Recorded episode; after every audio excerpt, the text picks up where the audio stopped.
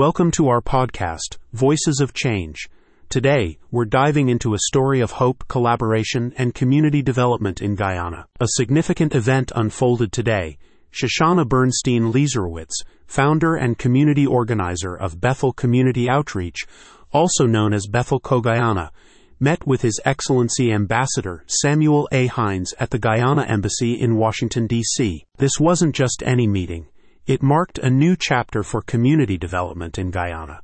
It was a meeting that underscored a deep commitment to collaboration, focusing on the vision and mission of Bethel Co-Guyana for a more inclusive society. Under Ms. Bernstein Leizerowitz's leadership, Bethel Co-Guyana stands as a beacon of hope.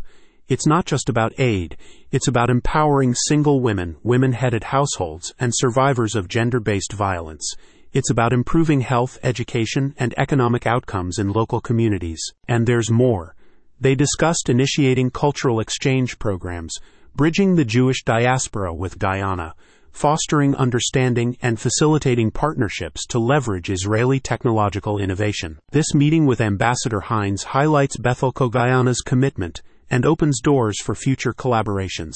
Joining Ms. Bernstein Leizerowitz in this pivotal moment was Ms. Kathleen Montaram, further strengthening the team's resolve. This is just the beginning of many collaborative efforts between Bethel Co-Guyana and government and civic society in Guyana, a testament to the power of community and governmental bodies working together. To learn more about Bethel Community Outreach and their initiatives, visit their Facebook page.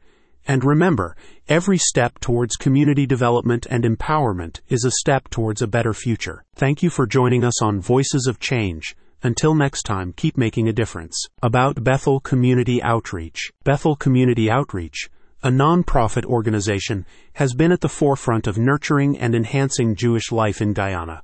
Their comprehensive approach, which includes religious, social welfare, and educational programs, has been pivotal in supporting survivors of gender based violence.